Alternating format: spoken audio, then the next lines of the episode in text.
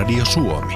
Jos hakukone Googleen syöttää sanan oikea tai sanat oikea ruokavalio, saa sekunnissa yli 350 000 tulosta. Syövänhoidolla tulee 225 000. Suomen perustuslaki yhdenvertaisuus sanoilla tulee melkein 49 000 tulosta. Ja kun syöttää lainausmerkeissä nimen Tiina Raivaara, tuloksia tulee 20 200 kappaletta. Tiina Raivaara, oletko käynyt tarkistamassa, että kaikki on kuranttia kamaa? No enpä ole kyllä käynyt, että joskus kun käyn, niin tuun nopeasti pois sieltä, että kaikkea ei pidä nähdä. Aha, eli siellä on semmoistakin keskustelua sinusta, mitä et itse halua tutkia. On, on. Varmaan nykyään melkein kaikista on. Mm. Kaikki kotona kahlaa tänään tiedon ja uskomusten suossa ja oppaaksi olemme saaneet kirjailija Tiina Raivaaran. Oot väitellyt tohtoriksi perinnöllisyystieteestä, mutta heittäydyt tutkijasta kirjailijaksi. Kyllä. Ja viime vuonna sait tiedon julkistamisen valtionpalkinnon. Lisäksi sä oot Skepsiksen varapuheenjohtaja. Näin. Eli tosi paljon tiedon kanssa tekemisissä. No tavallaan mä tosiaan heittäydyn kirjailijaksi siinä vaiheessa, kun olisi pitänyt oikein kauheasti panostaa siihen tutkijan uralle. Eli silloin väitöskirjan teon jälkeen. Ja silloin jotenkin tämä kirjoittaminen ja toisaalta oman tekstin luominen ja toisaalta se pelkästään tieteellisten tekstien kanssa oleminen, niin nämä oli sellaiset asiat, jotka piti laittaa vastakkain. Mm. Sä oot tosi ahkera kommentoija, keskustelija. Sä oot paljon myöskin tuolla niin sanotussa sosiaalisessa mediassa esillä. Otat kantaa aktiivisesti asioihin. No, mä en pidä itteeni välttämättä kauhean hyvänä keskustelijana. Mä mielellään kirjoitan rauhassa mielipiteeni kolumnin tai blogin muodossa ja julkaisen sen ja en välttämättä sen alle ilmaantuvan keskusteluun juurikaan osallistu. Että tykkään ilmoittaa, kertoa mielipiteeni ja osallistua sillä tavalla harkitusti keskusteluun ja pidän sitä myös hirveänä etuoikeutena. Se, että saa kirjoittaa jollekin semmoiselle alustalle, mitä ihmiset lukee ja minkä ihmiset huomaa, niin sehän on kuitenkin etuoikeus. Mutta on vähän laiska semmoiseen varsinaiseen some- tai nettikeskusteluun osallistumaan. Onko se laiskuutta vai itsesuojelua? Öö, Viisautta siis suomeksi. no, pidän sitä jonkinasteisena viisautena. Se on ajanpuutetta ehkä ennen kaikkea, että se, että tosiaan yrittää blogata ja yrittää kirjoittaa kirjaa ja yrittää selvitä myös lapsiperheen arjesta, niin jostain on pakko silloin nipistää. Kuinka hyvin suomalaiset on sun mielestä asioista perillä? Mitä sä antaisit sellaisen keposen arvosanan? kauhean hirveä kysymys. Niin. en, en suostu antamaan. No siis kyllähän suomalaiset nyt oikeasti on hyvin perillä maailman asioista. Meillä kuitenkin on koulutettuja ihmisiä ja kaikki, kaikki käy koulun läpi ja ihmiset oppii lukemaan ja meillähän luetaan sanomalehtiä niin kuin tosi hyvin, jos maailmanlaajuisesti vertailee ja seurataan uutisia ja luetaan kirjoja ja kaikkea tällaista. Että kyllähän nyt suomalaisten asiat oikeasti on hyvin, että sekin kun mä valitan, niin se on vähän semmoista, semmoista natinaa, että voisiko tehdä vielä paremmin. Mutta ehkä jotain jotain elämän alueilta, missä voisi jotenkin harkitummin hankkia sitä tietoa tai harkitummin miettiä, että minkälaiseen informaatioon kannattaa luottaa. No sähän tiedät, minkä kysymyksen mä seuraavaksi esitän. Eli, en tiedä. Eli mitkä, mitkä on ne elämänalueet, mistä me tarvittaisiin vähän lisää tietoa? Missä meidän pitäisi olla viitseliämpiä, nähdä enemmän vaivaa? No ehkä terveys on semmoinen aihe, ei ehkä sen, sen takia, että ihmiset olisivat jotenkin laiskuja, koska pikemminkin ihmiset on kauhean ahkeria hakemaan terveystietoa ja sitä on tarjolla tosi paljon. Ja se on jotenkin semmoinen, semmoinen aihe, mistä tuntuu, että koko ajan enemmän kirjoitetaan lehissä ja tulee kaikenlaisia terveysliitteitä lehtiin ja terveysaiheisia lehtiä ja ohjelmia ja tämmöisten määrä tuntuu vaan lisääntyvän. Että tarvitaan jotain uudenlaista ajattelua siihen, että mikä, mikä tässä kaikessa, kaiken informaation seassa olisi sitä, mihin voi luottaa, että oppisi jotenkin tunnistamaan ne merkit, että mistä löytää sen semmoisen tiedon, minkä varaa voi henkensä laittaa, koska siitähän on kysymys silloin, kun on kysymys terveystiedosta. Mm, tieto, jonka varaan voi henkensä laittaa. Mä ajattelin, että käydään tässä alussa vähän läpi tällaista suomalaisen tiedon historiaa, siis siinä mielessä, mistä, mistä me sitä tietoa on mm, aikanaan saatu ja kerätty. Ei nyt mennä ihan kivikautiseen aikaa, mutta jonnekin kauas kuitenkin, koska ensimmäisenä mulla tuli mieleen raamatulliset vertaukset, niin kirkonmiehet. Koska siis siitähän on kai seitsemän veljeksen malliin esimerkiksi tätä lukutaitoa hakattu katekismuksen avulla meidän päihimme, eli, eli jotain hyväkin on saatu aikaiseksi, mutta kovin, kovin puolueetonta tietoahan tuo ei vielä ole ollut. No, tämä tiedon historia ja tiedonhankinnan historia on kyllä semmoinen aihe, että mä varmaan nyt puhun ihan, ihan, ihan luulojen varassa ja vähän huonon puutteellisen tiedon varassa, että en tässä nyt ollenkaan yritä esittää asiantuntijaa. Mutta kyllähän kirkko on ollut myös semmoinen tiedon kerääjä, että vaikka niitä väärin ajatelleita on silloin tällöin poltettu roviolla, niin onhan oikeasti myös hirveästi esimerkiksi luostareissa kerätty tietoa ihan tämmöistä niin kuin perusluonnontietoa eläimistä, kasveista, laitettu sitä tietoa muistiin ja kopioitu sitä tietoa, siis silloin kun ei vielä painokoneita ollut, niin tällä tavalla kirjoitettu teoksia useaan kertaan, jotta tietoa voitu levittää. Ja tosiaan sitten tämmöinen niin kuin jotenkin uskonnon sekä sen uskonnollisen sanan vieminen ja siinä mukana sitten tämmöisen niin kuin valistuksellisen tiedon vieminen, niin kyllähän se varmaan Suomessa Suomessa on ollut tosi tärkeässä roolissa. Voisi ajatella, että maailmanlaajuisesti tänä lähetystyö on ollut myös sitä tiedon levittämistä ja opettamista, mutta tietysti lähetystyössä nyt on sellaisia piirteitä, joista en muuten aina tykkää. No sitten on tämä meidän paljon ö, kiistelty ja kehuttu koululaitoksemme, joka niin, itse asiassa. Mitä sä sanot tuosta meidän peruskoulusta? Että oliko se tiedon tuhoaja vai, vai hyvän alku ja juuri?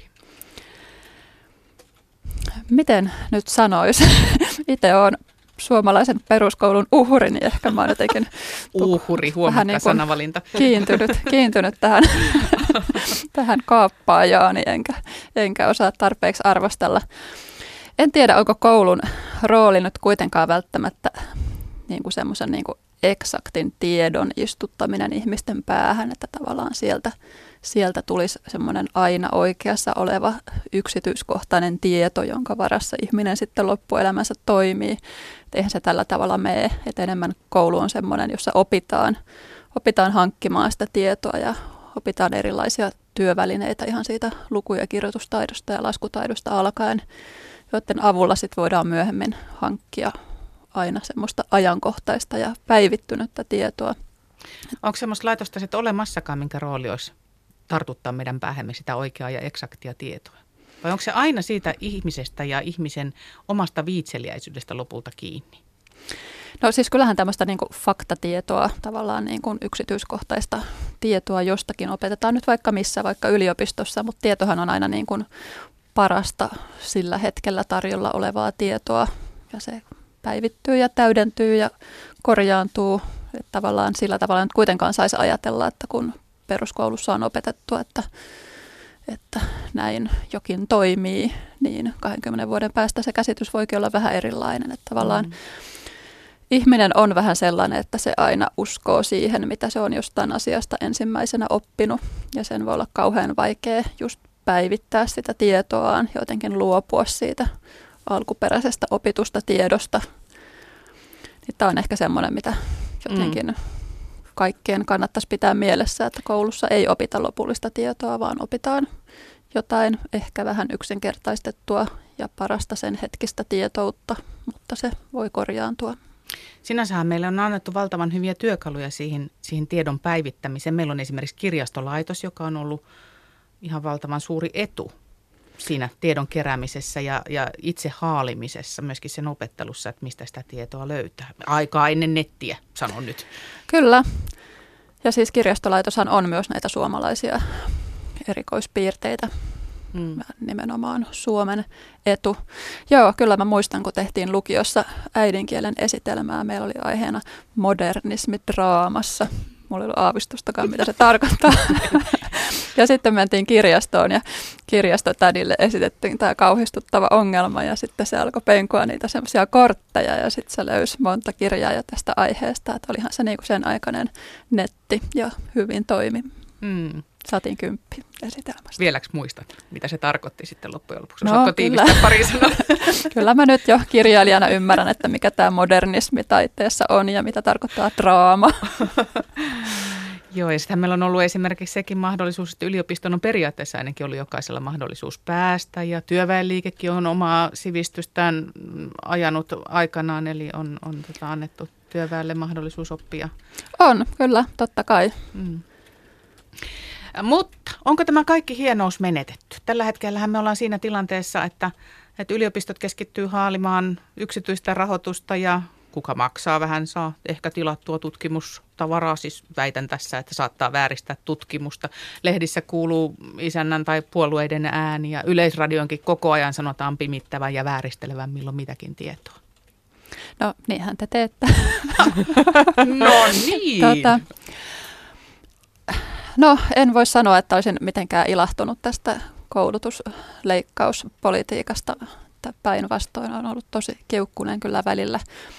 Joku sen asennemuutos on selvästi muista nähtävissä nyt tämän hallituksen kohdalla, että tavallaan sellainen kunnioitus tietoa ja osaavia ja koulutettuja ihmisiä kohtaan, niin tuntuu, että semmoista ei oikein ole, että pikemminkin astunut vallalle joku semmoinen ajatus, missä vähän karsastetaan semmoisia niin liian koulutettuja, että ne on vähän olevinaan ja ne vähän niin kuin on muka parempia ihmisiä kuin muut, että joku tällainen sieltä välillä haiskahtaa, haiskahtaa puheista.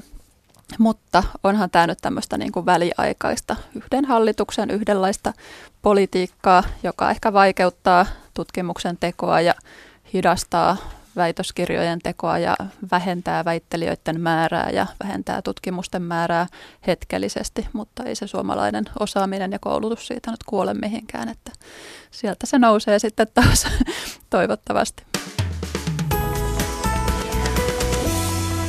Yle, Radio Suomi. Kaiken kotona ohjelmassa puhutaan tänään tiedosta ja siitä, että mistä me oikein tiedämme, että mikä on oikeaa tietoa. Tietoa on valtavasti maailman valtateillä, mutta osata erottaa se jyvä sieltä akanoiden joukosta, niin siinä onkin probleemi. Mukana tässä keskustelussa oppaanamme on kirjailija, tohtori, tiedonjulkistaja, Skepsiksen varapuheenjohtaja Tiina Raivaara. Mitäs mä vielä keksisin sulle titteliksi? Mutta annetaanpa Sannalle ensimmäisenä puheenvuoro, koska Sanna teki tämän testin, eli googlasi itseään.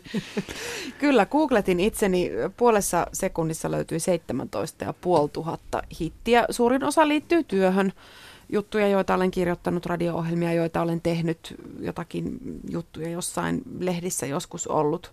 Ja sitten tulee näitä linkkejä keskustelupalstoille. Sä sanoit Tiina, että ei niitä pidä koskaan avata, mutta mä nyt avasin yhden linkin tällaiselle hyvin suositulle keskustelupalstalle ja täällä on minusta kirjoitettu kommentti. Tämä on päivätty 6. tammikuuta tätä kuluvaa vuotta ja tämä tieto kuuluu näin. Ainakin Sanna Pirkkalainen on järkyttävän yksipuolinen punainen kmeeri, varsinainen suomalaisvihamielinen politrukki, joka on koko ajan saarnaamassa vain suomalaisten rasismista ja unelmoimassa monikulttuurisesta internationaalista kuin Stalinin opetuslapset ikään. Kuvottava propagandisti, jonka hysteerisistä ulostuloista me maksamme hänelle vielä palkkaa. Onko toimittajan tehtävä Ylellä olla nykyään propagandisti? Onko meillä Tiina jotain lisättävää tuohon? en nyt keksi enää yhtään vasemmistolaisesti värittynyttä nimitystä. Monilla, monilla nimillä on kutsuttu. On sanottu lehmäksi ja on sanottu hupakoksi ja blondiksi. Mutta et punainen kmeeri, niin tämä oli ihan uusi titteli. Kai mä niin joten kiitän tästä, koska tämä oli virkistävä poikkeus näiden nimien jouk- nimittelyjen joukossa. Te varmaan muistatte lapsuudesta sen leikin rikkinäinen puhelin jossa juttu muuttui sitä mukaan, kun sitä kerrottiin seuraavalle. Ja näinhän se edelleen käy, että hyvä juoru muuttuu matkalla muhevammaksi. Tiina, mitä sä sanot, jos mä väitän, että nykykeskustelussa ää, tiedon rinnalle tai jopa sen ohi on noussut mielipide ja mielikuvitus? No onhan se, ja itsekin olen tota rikkinäistä puhelinta kyllä käyttänyt vertauksena moneen kertaan. Jotenkin tämä tiedon valtatie hyvin nopeasti tätä tietoa kuljettaa. Mä yritin muuten miettiä, että mikä olisi parempi sana kuin tieto, koska eihän tämä kaikki tämmöinen, mitä me luetaan tuolta vaikka netistä, niin ei se ole tietoa. Ei sillä ole mitään tekemistä itse asiassa niin, tiedon jos mietin, että miksi sitä pitäisi nimittää. Hmm. Mutta että jotenkin tämmöiset monet aiheet jotenkin nousee keskusteluun ensin vaikka Yhdysvalloissa ja sitten tulee meille vuoden puolen vuoden, vuoden viipeellä saa täällä jotkut omat suomalaiset mausteensa ja niihin ehkä yhdistyy jotain vanhempia suomalaisia kaunoja ja vastakkainasetteluita ja kasvaa sitten vähän omanlaisiksi täällä näin. Että kyllähän ne tosiaan jotenkin nopeutuu nimenomaan tämä rikkinäinen puhelinefekti. Mm, Onko tästä nyt pelkästään kiittäminen sitten taas tätä internettiä ja sosiaalista mediaa? No, olisiko se vanha sana kuin globalisaatio? Mm. Sopisiko se tähän? No, siis totta kai tällä, että tämmöinen niin ideaali, että kaikki tieto on koko ajan kaikkien saatavilla, niin sehän tässä nyt netin taustallakin on ja sehän tietysti on kauhean hieno ajatus. Ja toisaalta se, että se oikea tai siis se niin kuin tieto, niin sekin oikeasti siellä joukossa on, niin onhan se nyt ihan pohjattoman hienoa just se, että ei tarvitse sitä lukion esitelmää varten mennä etsimään 20 vuotta vanhoja kirjoja, vaan voi löytää netistä oikeasti ihan tuoretta tietoa ja voi tehdä sen heti ja reagoida nopeasti ja löytää tosi monenlaisia asioita, niin onhan se nyt oikeasti hieno asia. Tai että se terveystieto on kaikkien saatavilla tai se tieteellinen tieto. Tieteessähän puhutaan tästä open accessista, että se tieteellinen tieto nimenomaan olisi ilmaiseksi kaikkien saatavissa, eikä olisi mitään tämmöistä kynnystä, että kehitysmaissa ei vaikka tutkijoilla olisi rahaa lukea hyviä tieteellisiä lehtiä, vaan se olisi kaikkien saatavilla ilmaiseksi, niin onhan nähnyt tosi hienoja asioita ja oikeasti paljon jo toteutunutkin. Mm.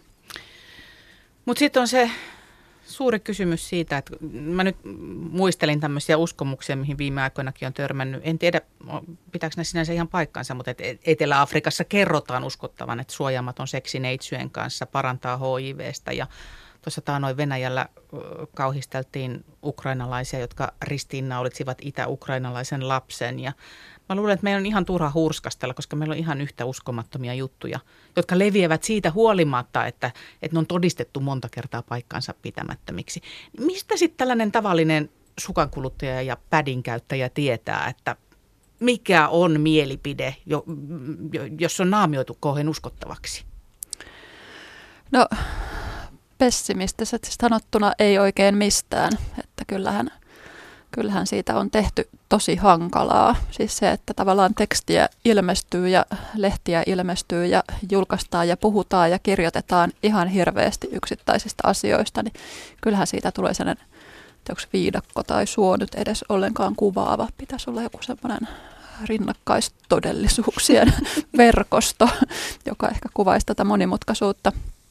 Mehän ollaan perinteisesti hirveän paljon luotettu mediaan ja siihen, että tämmöinen niin kuin jotenkin ammattietiikan varassa periaatteiden mukaan toimiva media on sitten se semmoinen portinvartija, joka tavallaan tekee ihmisen puolesta sen valikoinnin, että onko tämä mielipide vai onko tämä totta ja mitä todisteita tällä on, että ristiinnaulittiinko oikeasti jotain vai oliko se vaan huhuja. Että sehän on ollut se median rooli ja kyllähän se edelleen on median rooli, mutta että kun siihen rinnalle on tullut mediat on jotenkin vähän sirpaloitunut ja joudutaan tekemään kiireessä ja on tullut niitä medialta näyttäviä tai journalistiselta näyttäviä julkaisuja, jotka ei sitten sellaista oikeastaan ole tullut tällaisia siihen rinnalle. Ja ehkä mediassakin on jollain tapaa mielipide vähän korostunut, että on tavallaan haluttu yksittäisten toimittajien analyysejä tai näkemyksiä tai kommentteja nostaa sillä tavalla niin kuin uutistekstien väliin yhtä suurella suurella painotuksella, niin kaikki tämmöiset pienet muutokset sitten sit ehkä osaltaan tekee sen, että on vähän vaikeampi kuin ennen myöskään löytää mediasta ehkä sitä mitä oikeasti tapahtui. Ja eikö se ole niin, että tiedekin on sen osoittanut, että ihminen poimii tiedosta sellaista, mikä vahvistaa hänen aiempia käsityksiään. Et sitten jos ollaan niin kuin astumassa sinne, sinne tota hyllyvälle suolle, niin kohta ollaankin jo tosi suon silmässä. Joo, varmasti on näin. Ja itsekin tuossa aikaisemmin sanoin, että ihmisillä on tosiaan se, mikä on ensimmäisenä opetettu jostain asiasta, niin se, se jotenkin vahvimmin painuu sinne mieleen ja tavallaan sitä kaikkea tietoa peilaa sitten tätä alkuperäistä tietoa vastaan ja miettiä, että voiko tämä pitää paikkaansa. Ja sehän on tavallaan kauhean järkevää, muutenhan ihminen olisi semmoinen, että sillä mielipide ja käsitys maailmasta vaihtuisi koko ajan ja se olisi semmoinen niin kuin vähän vaarallinenkin toimija, että nimenomaan se, että on se vanha tieto, semmoinen perustieto jostain asiasta ja siihen sitten aina peilataan sitä uutta tietoa, että voisiko tämä pitää paikkaansa. No ei ehkä voisi, kun mun käsitys on nyt vahvasti se, että tämä oli näin. Niin tämmöiset jotenkin vaikuttaa siihen, että mitä, miten ihminen pystyy omaksumaan uusia tietoja tai semmoisia tietoja, jotka on päinvastaisia niiden aikaisempien käsitysten kanssa. Ja sitten tietysti se, että mihin me ylipäätään kiinnitetään huomiota, niin varmaan helpommin kiinnitetään huomiota just semmoisia, jotka sopii siihen omaan käsitykseen jostain tapahtumasta jo, tai omaan käsitykseen me koko maailmasta. Me ollaan vähän niin kuin supermarketissa, että me poimitaan ne tuotteet sieltä hyllystä, mitä me halutaan, jotka niin, jotenkin sopii siihen on. elämiseen. Niin. Sinänsä aika pelottavaakin, koska sehän tarkoittaa, että, että tavallaan se on yhä pirstaloituneempaa se meidän tieto, koska jokainen voi ottaa sen, minkä haluaa, ja sitten toisaalta se on myöskin yhä vääristyneempää. Niin, tai joku sellainen vinouma siinä tietysti tulee, että nähdään sitten vain osa kokonaisuudesta. No onhan se noin, että se on, se on tavallaan vaarallista.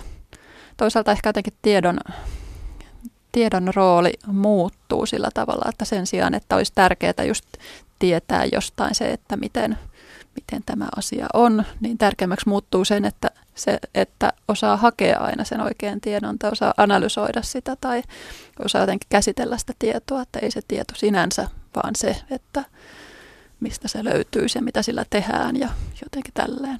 Napataan muutama kuuntelijakommentti. Lähetysikkunassa kysyin, että mihin tai kehen uskot. Istanbul 70 uskoo Paavoon ainakin. Oletan, että tässä viitataan Paavo Väyryseen. Arokieriä taas sanoi, että Mutukkajärven hevosmiesten tietotoimisto on absoluuttisesti luotettavin tietolähde. Pörjö on sitä mieltä, että tiedon ongelmaksi alkaa yhä enemmän muodostua se, ettei kunnollista kokonaiskuvaa saa aikaiseksi. Netissä on tiedon sirpaleita ja niistä kokonaisuuden kokoaminen on entistä vaikeampaa myös hyvin koulutetuille. Maka taas on sitä mieltä, että netistä lueskellassa lopulta joutuu itse päättämään, mihin uskoo. Ei painettu sanakaan aina ole totta. Ja Aino Alpeelta kommentoi, että hän uskoo vain ja ainoastaan yhteen asiaan, ja se on hänen oma maalaisjärkensä. Tiina Raivaara, mitä sä oot mieltä maalaisjärjestä? Täytyy myöntää, että mä en ole koskaan ollut ihan varma, mitä maalaisjärjellä tarkoitetaan. että itse ymmärtäisin tai jotenkin toivoisin, että se olisi tämmöistä jotenkin asioiden suhteuttamista, että osaa olettaa vähän mittakaavaa, että onko tämä semmoinen yksityiskohta, mistä nyt kannattaa ihan menettää yöunensa ja etsiä tuntikausia tietoa ja soittaa lääkärille, vai onko tämä sellainen, joka voidaan jotenkin omassa päässä ratkaista ja sillä ei ole niin suurta merkitystä, vai onko tämä joku sellainen, mihin tosiaan täytyy hakea apua. Ja sitten joku tämän ehkä yksinkertaisuuden sääntö, että jos miettii, että miten joku asia on, niin usein se yksinkertaisin malli on se todennäköisin ja se luultavammin oikea, ettei turhaan lähde vaikka salaliittoteorioiden tielle. Että jotain tämmöisiä ominaisuuksia ehkä maalaisjärkeen liittäisin. Mä vähän karsastan sitä sanaa maalaisjärki. Ei sillä, tiedän, että maalaiset, jos nyt tällaista termiä voi käyttää, niin ovat hyvin järkevää ja sellaista perus, perusjärkevää sakkia, mutta voisiko tällainen, onko arkijärki sitten sama asia kuin maalaisjärki? Niin, mä oikein tiedä, mihin se maalainen viittaa. Niin. Onko se toinen niin käytännön, käytännön tekijä, että ihminen, joka, joka joutuu oikeasti tekemään, eikä niin, voi tällä tavalla multaan. kaupunkilaisena mm. haihatella vaan, niin hän sitten joutuu tekemään tämmöisiä maalaisjärkeen liittyviä päätöksiä. Mä olisin halunnut kommentoida tuohon kokonaiskuva-asiaan, mikä tuli jossain kuulija kommentissa. Taisi olla pörien kommentti, koska Joo. ei kiinnitin huomiota kanssa samaan, että siinä ollaan aika asian ytimessä tai yhdessä kulmassa. Joo, tähän, että tieto pirstaloituu ja tosi vaikeaksi tulee tämä kokonaiskuvan muokkaaminen tai sen rakentaminen. Jossain vaiheessa kauheasti puhuttiin esimerkiksi tietokirjallisuuden kuolemasta, että ei tietokirjallisuudella enää tee mitään, koska kaikki tieto on netissä. Ja kyllähän se joidenkin tietokirjojen kohdalla vähän päteekin, että esimerkiksi tämmöisten hakuteosten aika on tainnut mennä jo, kun tuli Wikipedia. Mutta siis nimenomaan journalismia ja tietokirjallisuutta, niin sitähän tarvitaan siihen, että joku rakentaisi sen kokonaiskuvan. Että ei, ei ihminen, joka just vaikka parilla hakusanalla hakee tietoa jostain, niin eihän sieltä nimenomaan tule yhtään mitään kokonaiskuvaa, että sieltä tulee yksittäisiä yksityiskohtia tai täysin päinvastaisia käsityksiä ja riitoja ja väärinkäsityksiä ja kaikkea tällaista, mitä missään nimessä voi tiedoksi nimittää. Että tarvitaan joku, joka on tarpeeksi perehtynyt ja käyttää aikaa tarpeeksi siihen perehtymiseen ja tekee sitten toisten puolesta esityksen siitä kokonaiskuvasta. Mun on pakko kysyä, että millainen tulee sitten yhteiskunnasta tai kansasta tai ihmisestä, jonka on koko ajan epäiltä ja, epäiltävä ja kyseenalaistettava kuulemaansa ja näkemiseen, näkemäänsä. Tuleeko hänestä nero vai hullu vai skepsisläinen? Tulee varmasti hullu, että toi on, kuulostaa skitsofrenian myöhäiseltä vaiheelta. Öö, joo, siis hirveän useinhan, kun itsekin tällainen skepsisläinen olen, niin jotenkin ajatellaan, että ihminen ei usko mihinkään ja epäilee kaikkea, mutta eihän se ollenkaan tälleen ole, että ihminenhän tarvii hirveästi uskoa jotta semmoinen niin kuin oma kuva maailmasta pysyisi ehjänä ja ylipäätään pystyisi toimimaan niin kuin jokapäiväisessä elämässään, eikä epäilisi jokaista askelta tai painovoimaa tai tuolin olemassaoloa. Että kyllähän ihminen tarvitsee siis ihan semmoisia konkreettisia uskomuksia, mutta myös semmoisen niin kuin abstraktimman ajatuksen siitä, mikä maailma on. Ja onhan se tosi paljon uskomista ja semmoista niin kuin luottamista siihen aikaisempaan kokemukseen. Ja samalla tavalla, vaikka puhutaan tieteellisestä maailmankuvasta, että ihmisellä on vaikka tieteellinen maailmankuva ja ajatellaan, että se joku vastakohta vaikka jollekin uskonnolliselle maailmankatsomukselle, niin kyllähän tällainen tieteellinen maailmankuva myös hirveästi on uskoa. Ja tämmöistä niin kuin luottamusta ja luottamusta auktoriteetteihin, että ihan kukaan nykyään enää tiedä esimerkiksi tai tunne kaikkea luonnontieteellistä tietoa, että on pakko vaan ajatella, että minä tunnen tämän osan ja vaikka Kari Enqvist tuntee sitten tuon osan ja mä en tiedä siitä mitään, mutta mä luotan sitten siihen, että he tuottavat meille oikeaa tietoa siitä alasta, että kyllähän siis ihminen toimii paljon uskolla. Niin kuin mä oon ajatellut sitäkin, että, että niin kuin, eikö aina pitäisi jättää ovi raolleen mahdollisuudelle, koska eihän me ole vielä ehditty tai kehdattu tai osattu tutkia edes kaikkea. No mä mielellään jättäisin sen mahdollisuuden auki just niille tutkijoille, jotka ylipäätään näkee paremmin, että missä se mahdollisuus on vähän raollaan. Että se, että tämmöinen tavallinen tallaaja niin kuin minä tässä nyt vaikka rupeisin miettimään, että kyllä ne kvantit varmaan nyt vaikuttaa siihen, että, että mä löydän paremmin parkkipaikan huomenna. niin tämä ei ole semmoinen ovi, jonka tarvitsisi jäädä raolleen, mutta sitten joku hiukkas fyysikko, joka oikeasti tutkii kvantteja ja oikeasti näkee, missä on semmoisia hämäriä kohtia, mitä pitäisi tutkia ja mihin pitäisi tarttua, niin mä luotan, että, että tämmöiset henkilöt oikeasti näkee ne mahdollisuudet. Täällä pohditaan, kuuntelijat pohtii parhaillaan sitä, että voiko netissä olevaan tietoon lainkaan luottaa. Joku täällä toteaa, että Nettiin voi kyhätä juttuja kuka tahansa, mutta kirjaan pitää kirjoittaa kustantajan siivilän kautta. Voiko näin ajatella, että siksi kirja on luotettavampi tietolähde?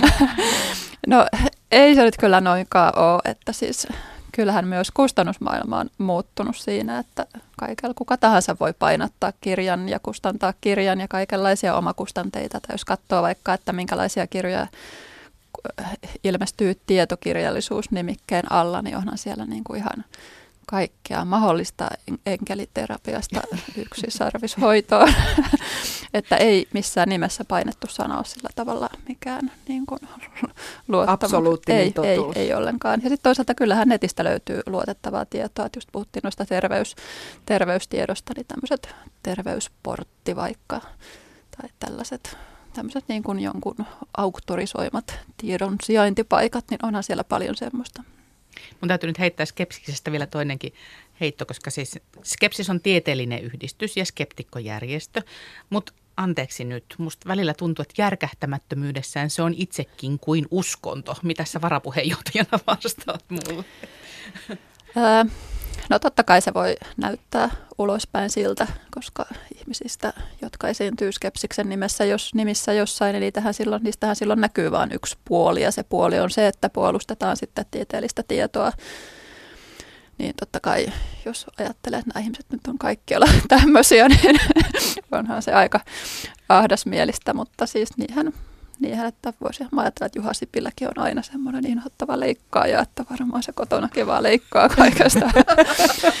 Mutta mä itse olen ajatellut, että esimerkiksi on kirjailija ja kirjoitan tämmöisiä maagisrealistisia kyhäilmiä, missä ihmiset muuttuu suden korennoiksi, niin ei se ehkä sillä tavalla Musta puolusta. Hauska että... termi, kun sun lajia jossain kutsuttiin uuskummaksi. Joo, niin ehkä se, ehkä mä puran sitten taiteessa vaikka sellaisia ajatuksia ja mahdollisuuksia, mitä toiset ihan arkielämässään käy sitten läpi. Mutta en ainakaan itteeni pidä tylsänä ihmisenä, enkä muitakaan skepsisläisiä, että mä oon siellä viihtynyt tosi hyvin. Joo, tässähän nyt jäi tieteen popularisonit ja muut käsittelemättä, mutta mennään sitten joskus näihin aiheisiin tarkemmin. Lopuksi Tiina Raivaara, kun sä sanoit, että, että pitäisi nyt sitten jotenkin niin kuin analysoida tietoa ja, ja miettiä, että mikä siitä on oikeaa, mutta anna nyt kevyt ohjepaketti siitä, että millä me sitä tietoa voidaan seuloa niin, että, että siinä olisi joku semmoinen luotettavuuden mittari. Mitä sä suosittelet tavalliselle ihmiselle, joka netin maailmassa vyöryy sen tiedon kanssa, niin millä asioilla pärjää? No ihan ensin se, että katsoa, että missä tämä tieto on julkaistu. Mikä tämä on tämä alusta, mikä tällaista tietoa julkaisee, että onko se vaikka terveyden ja hyvinvoinnin laitos, mihin luotan. Tiedän, että kaikki eivät luota, mutta minä luotan.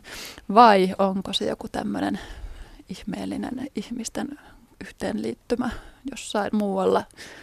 Ihan tämmöistä tarkkailisin. Sehän nyt on se peruslähtökohta kaikessa tiedossa, mihin ihminen tutustuu ja saa käsiinsä vähän sitä kielen käyttöä katsoisin esimerkiksi just terveystiedon puolella semmoinen sana kuin kokonaisvaltainen on sellainen, mikä mulla on hälytyskello laittaa, laittaa kovaa, kovaa soimaan, että se on sellainen sana, mitä käytetään paljon tämmöisessä, että esimerkiksi tämmöistä lääketiedettä syytetään siitä, että se hoitaa vaikka vain yksittäisiä oireita, mutta se ei tällä tavalla kokonaisvaltaisesti hoida ihmistä, joka ei kyllä ollenkaan pidä paikkaansa. Mutta tämmöisiin yksittäisiin sanoihin oppii aika nopeasti, että ne ovat koodeja, että, aha, että tällä kerrotaan lukijalle, että nyt niin kuin maailmaa katsellaankin tältä suunnalta, eikä ehkä siltä suunnalta, mitä lukija etsii. Ihan lukemalla, öö, katsomalla, kuka se on nimenomaan se tiedon tuottaja, kuka se on se ihminen, joka on kirjoittanut tai puhunut tai kenen käsityksiä tai mielipiteitä siinä, siinä on.